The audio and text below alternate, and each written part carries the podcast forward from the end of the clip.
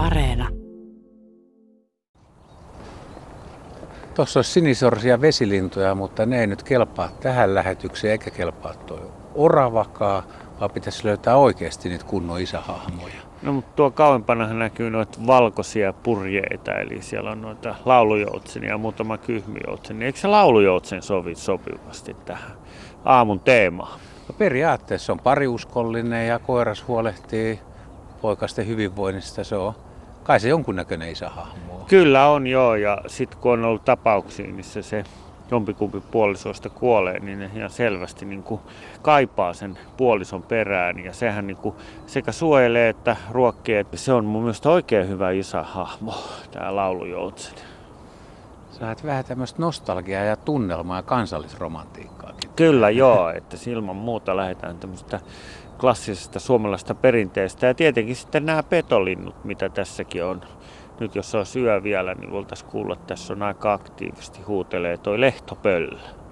Ja kanahaukka tällä alueella on ollut monta kertaa tänä aamuna, sitä nyt ei ole vielä nähty, mutta siis kanahaukka koirashan sopii sisäänpäivään aika hyvin, koska se on tehokas saalista ja naaras käskyttää ja ruokaa on tuotava ensin naaraalle ja sitten poikasille. Kyllä, että se huolehtii kokonaan perheen hyvinvoinnista ja ne on, niillä on tämä koko ero aikamoinen, että se naaras on paljon suurempi kuin tämä kanahaukka koirassa, eli sillä koiralla on tosi kova homma ruokkii se pesyä ja sitähän paljon pohdittu, että minkä takia se naaras on suurempi ja koiras pienempi. Yksi teoria on sitä, että ne välttää saaliskilpailua samalla reviirillä, mutta luulisin kuitenkin oleva toisenpäin, että jos sen koiraa pitää sitä ruokaa oikein kasakaupoin silloin touko-kesäkuussa tuoda sinne pesyölle. Se on totta, mutta toisaalta naaras, kun se on iso, niin se on siellä pesällä, niin se pitää myös siitä pesästä hoitaa pedot pois sieltä. Niin No joo, kanahaukka on aika kova, että sinne ei kyllä kenelläkään muulta ole asiaa. Et pikemmin sanotaanko näin, että se kanahaukka koiras tai kanahaukka voi ryövätä jonkun muun pesiä. Ja sitten tietenkin nämä pöllöt, että siellähän se pöllö naaras hautoo ja on, on tota, pesässään ja koiras kantaa ruokaa. Että se on aikamoinen niin kuin, työmäärä näillä niin. koirailla, että niitä pitää ruokkia se emo ja poikaset. Onko se sun mielestä niin kuin linnuilla enemmän kuin ajattelee varpuslintuja, niin kyllähän nyt tiaisillakin niin koiras ja naaras ruokkii. ainakin koiras osallistuu siihen ruoan hankintaan, jos ei välttämättä pesärakennukseen verrattuna sitten esimerkiksi nisäkäsmaailmaan. No se on varmaan se, että, että koska monethan varpuslinnut tuottaa kaksi jopa kolme pesyötä kesän aikana, että yhdessä ne on paljon tehokkaampia ja, ja niillä on hirveä duuni saada se homma toimimaan. Että kyllähän se naaras heti, kun se on saanut poikaset niin kuoriutumaan, niin sekin alkaa osallistua siihen ruoan kantamiseen siihen pesyölle. Mutta mä oon sitä monesti evoluutisesti miettinyt, että, että silloin kun tehdään kimppahommia, niin silloin jälkeläistuotto on suurempaa. Ja esimerkiksi jos sitten mennään näihin meillä tavattaviin nisäkkäisiin, niin susillahan se on ihan selvä asia, että urostota tuo naaraalle ruokaa silloin, kun se naara simettää pentuja ja myöskin tämä saalistaminen. Eli meillä kun on isot saaliseläimet, hirvi, niin yksinäiselle sudelle hirvi on aikamoinen saalis, vähän liian isokin monesti, mutta sitten kun on susi pari ja se koiras on suurempi ja vahvempi, niin se niin kuin kaataa sitä saaliita sille naaraalle ja pennuille ja itse asiassa koko laumalle. Eli susi on tässä hommassa ehdottomasti jatkossa, jos haetaan näitä tärkeitä isiä. Mutta siis jos ajattelet suomalaisia nisäkkäitä, muuten hirvieläimiä, myyriä, jyrsijöitä, niin aika vähän on monilla isillä niin kutsutusti tehtäviä.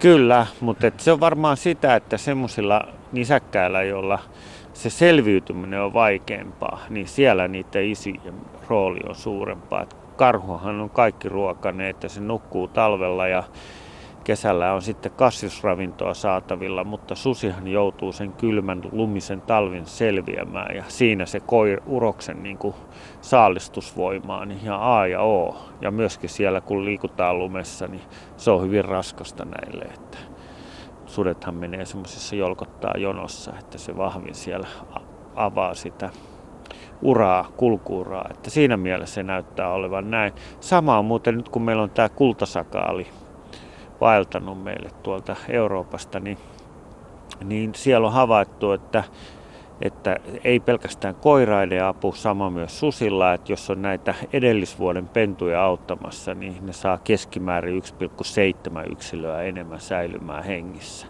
Eli ei pelkästään koiraan, koiraan apu, vaan muu, niin kuin edell, omien lasten edellisestä sukupolvesta apu on tarpeen. No mutta jos nyt palataan vaikka suteen, kettu, mäyrä, supikko, onko nämä niin kuin koiraeläimet, millä uroksen rooli on merkittävä? Kun jos verrat nyt myyriä, kyllä, hiiriä kyllä, kyllä, nimenomaan koiraeläimiä. Niin. No on just. Sitten tietenkin yksi kissaeläin, se on Afrikassa, se on leijona. Mutta siis ka- koiraeläimet, kyllä, näin on. Tietenkin määrähän on näätäeläin ja supikoira ei ole oikein koiraeläin, mutta silti ne on näitä koiraeläimiä pääsääntöisesti, jossa nämä urokset on aktiivisia perheestä huolehtijoita. Periaatteessa pitäisi tehdä ohjelma siis eh, nisäkkäistä äitienpäivänä, eikä isänpäivänä. Joo, kyllä, kyllä. Ja sitten taas niin kuin toinen jännä juttu, jos mennään kaloihin, niin kaloissahan nämä naaraat, ne vaan laskee mätimunat ja se on sillä selvä. Mutta että ne koirat, jotka osallistuu sitten jälkeläisten hoitoon, vaikkapa kolmipiikki tai nämä, nämä siloneula tai särmäneula, niin siellähän ne koiraat hoitaa nimenomaan niitä poikasia. Ja kolmipiikkahan tekee semmoisen kutupesän, mihin se naaras sitten laskee nämä mätimunansa. Eli itse asiassa koirailla, ne harvat koiraat, jotka on aktiivisia isiä, niin ne on sitten todellisia isiä, että naaraat ei sitten poikasista välitä lainkaan. Joo, ei, ei tule yhtään mieleen mitään kalalajia, joka naaras hoitas yhtään mitään. Mädin vaan huiskii sinne tänne. Joo, se on ylipäätänsä nää, nä, näiden. Mutta jos me niinku aina mietin, mietitään näiden eläinten roolia, niin se on varmaan tämä miljoonien vuosien sopeutuminen siihen elinympäristöön tai elintapaan tai sitten se lajikohtainen. Että. Mutta kyllä pääsääntöisesti naaraat, sitten jos ajatellaan hirvieläimiä, hirviä tai metsäkaurista tai monella muulla, niin kyllä ne naaraat joutuu siitä. Kissaeläimet on hyvä esimerkki, että ilvesnaaras tai näätäeläimillä, näädällä tai lumikolla, niin se naaras hoitaa koko pesuajan. Kato, harmaa haikara lentää tuolla menee Joo. tuosta puiden takaa. Eikö nar- harmaa haikarakin muuten osallistu siihen? Joillain haikaroilla koiraa auttaa kyllä. Kurillahan on selvä asia, että koiras vartioi sitä pesäänsä ja suojelee pesiä, suojelee näitä jälkeläisiä ketuilta ja muilta. Että ainakin näillä monilla isoilla linnuilla, niin ne, ja myös kotkilla on sama asia, että maa- ja merikotkalla, niin naaras ja koiras molemmat osallistuu aktiivisesti siihen. Ja silloin kun tietenkin naaras on munimassa ja hautoo, niin koiras kantaa sitä ruokaa pesällä. Mä haluaisin päästä vielä syvemmälle tähän juttuun sillä lailla, että mitä, mikä se koiraan tai uroksen tai isän rooli, että et, et eroaako esimerkiksi susilla, että joku isä on parempi kuin toinen, että vaatiiko se kokemusta, voimaa, uskallusta tai jopa vähän niin kuin inhimillisiä tunteita, että kiinntyyköhän jotkut yksilöt enemmän omiin poikasiinsa kuin toiset yksilöt? Joo, no susilla ja koiraeläimillä on ihan selkeästi, ja on havaittu ne, että ne sudet, jotka heillä, meillähän susien keski on 1,4 vuotta, että ne ei kauan meillä elä. Mutta ne, jotka sitten elää ja lisääntyy, niin niistä voi tulla todella taitavia koiraita ja naaraita, varsinkin nämä koiraat, jotka saalistaa silloin, kun se naaras on imettämässä pentujaan, niin ne on oikein tehokkaita. Ja sittenhän se näkee, kun susi, miten se tervehtii laumaansa ja jälkeläisiä, niin ne muut ottaa se oikein hännät heiluen, ne vikisee ja vähän ulvahtelee. Eli, eli susilla tämä sosiaalinen käyttäytyminen on hirveän tärkeä osa. Myös supikoirilla on havaittu se, että siellä saattaa olla hyvin niin selkeitä koiraita, jotka osaa hoitaa sitä omaa perhettä. Että kyllä sillä on iso, iso merkitys siitä, että miten se koiras osaa ja osallistuu.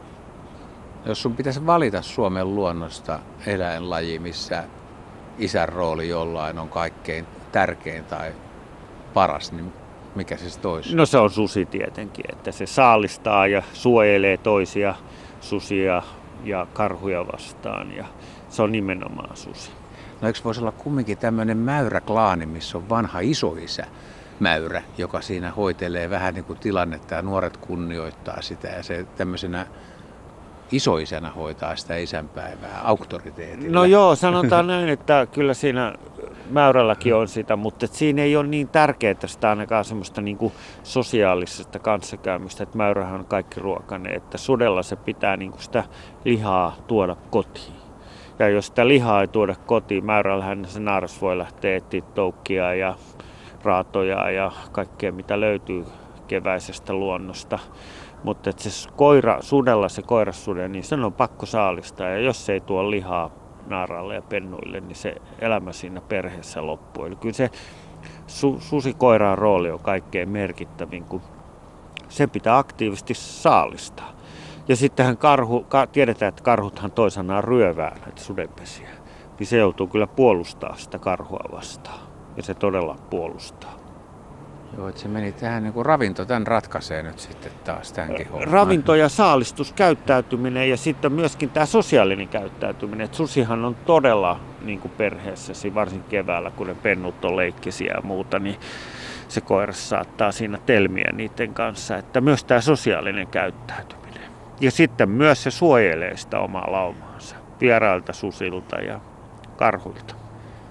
No entäs kettu? Se on kuitenkin meille suomalaisille tutumpi kuin susi siis monille, että kettuja pääsee näkemään useammin. Se on nyt ketustakin jotain No hyvää. kettu on tietenkin hyvä, että se naaras on siellä ja kantaa vähän sapuskaa, mutta jos se koiraskettu jää, niin se naaras kyllä yleensä pystyy huolehtimaan siitä pentuestaan. Eli ketulla on niin kuin pienempi saalisvalikoima, että jos se sorsia saalistaa tai myyriä tai jäniksen poikasia ja niin edelleen, niin se naaras pystyy yksin ne kaatamaan, mutta sudella on varsinkin siellä niin kuin missä meillä Pohjois-Karjalassa ja Kainuussa susia on esiintyy, niin siellä ei ole oikeastaan kunnolla kuin hirvisaaliseläiminä, metsäpeura joillain alueella. Niin siinä täytyy vaan niin kuin olla voimaa ja taitoa, että se saalis saadaan kaadettua. Ja kettuhan naaras pystyy yksin kyllä jonkun myyrän saalistamaan. Et siinä mielessä se on nimenomaan tulee, että miten tämä susillakin meillä on mennyt. Että sen takia ne laumoissa elää, että yhdessä ne porukalla sitten saalistaa. Ja sitten jos me mennään tuonne arktisille alueelle, niin se on tosi kovaa jonkun myskihärän kaataminen. Että siinä koko lauman tai piisonin, puhumattakaan piisonista se on aika tiukkaa hommaa toi sudeelämä. Kyllä. Nyt me jatketaan tästä retkeä eteenpäin. Vähän viileä on aamu, mutta tota, kyllä tässä pärjätään ja isänpäivää siis vietetään. Ja toivotetaan tietysti kaikille isille juhla aamua. Kyllä nimenomaan. Ja jos me nyt nisäkkäitä ajatellaan, niin kyllähän se ihmisisä on sitten se kaikkein upein, ainakin mun mielestä.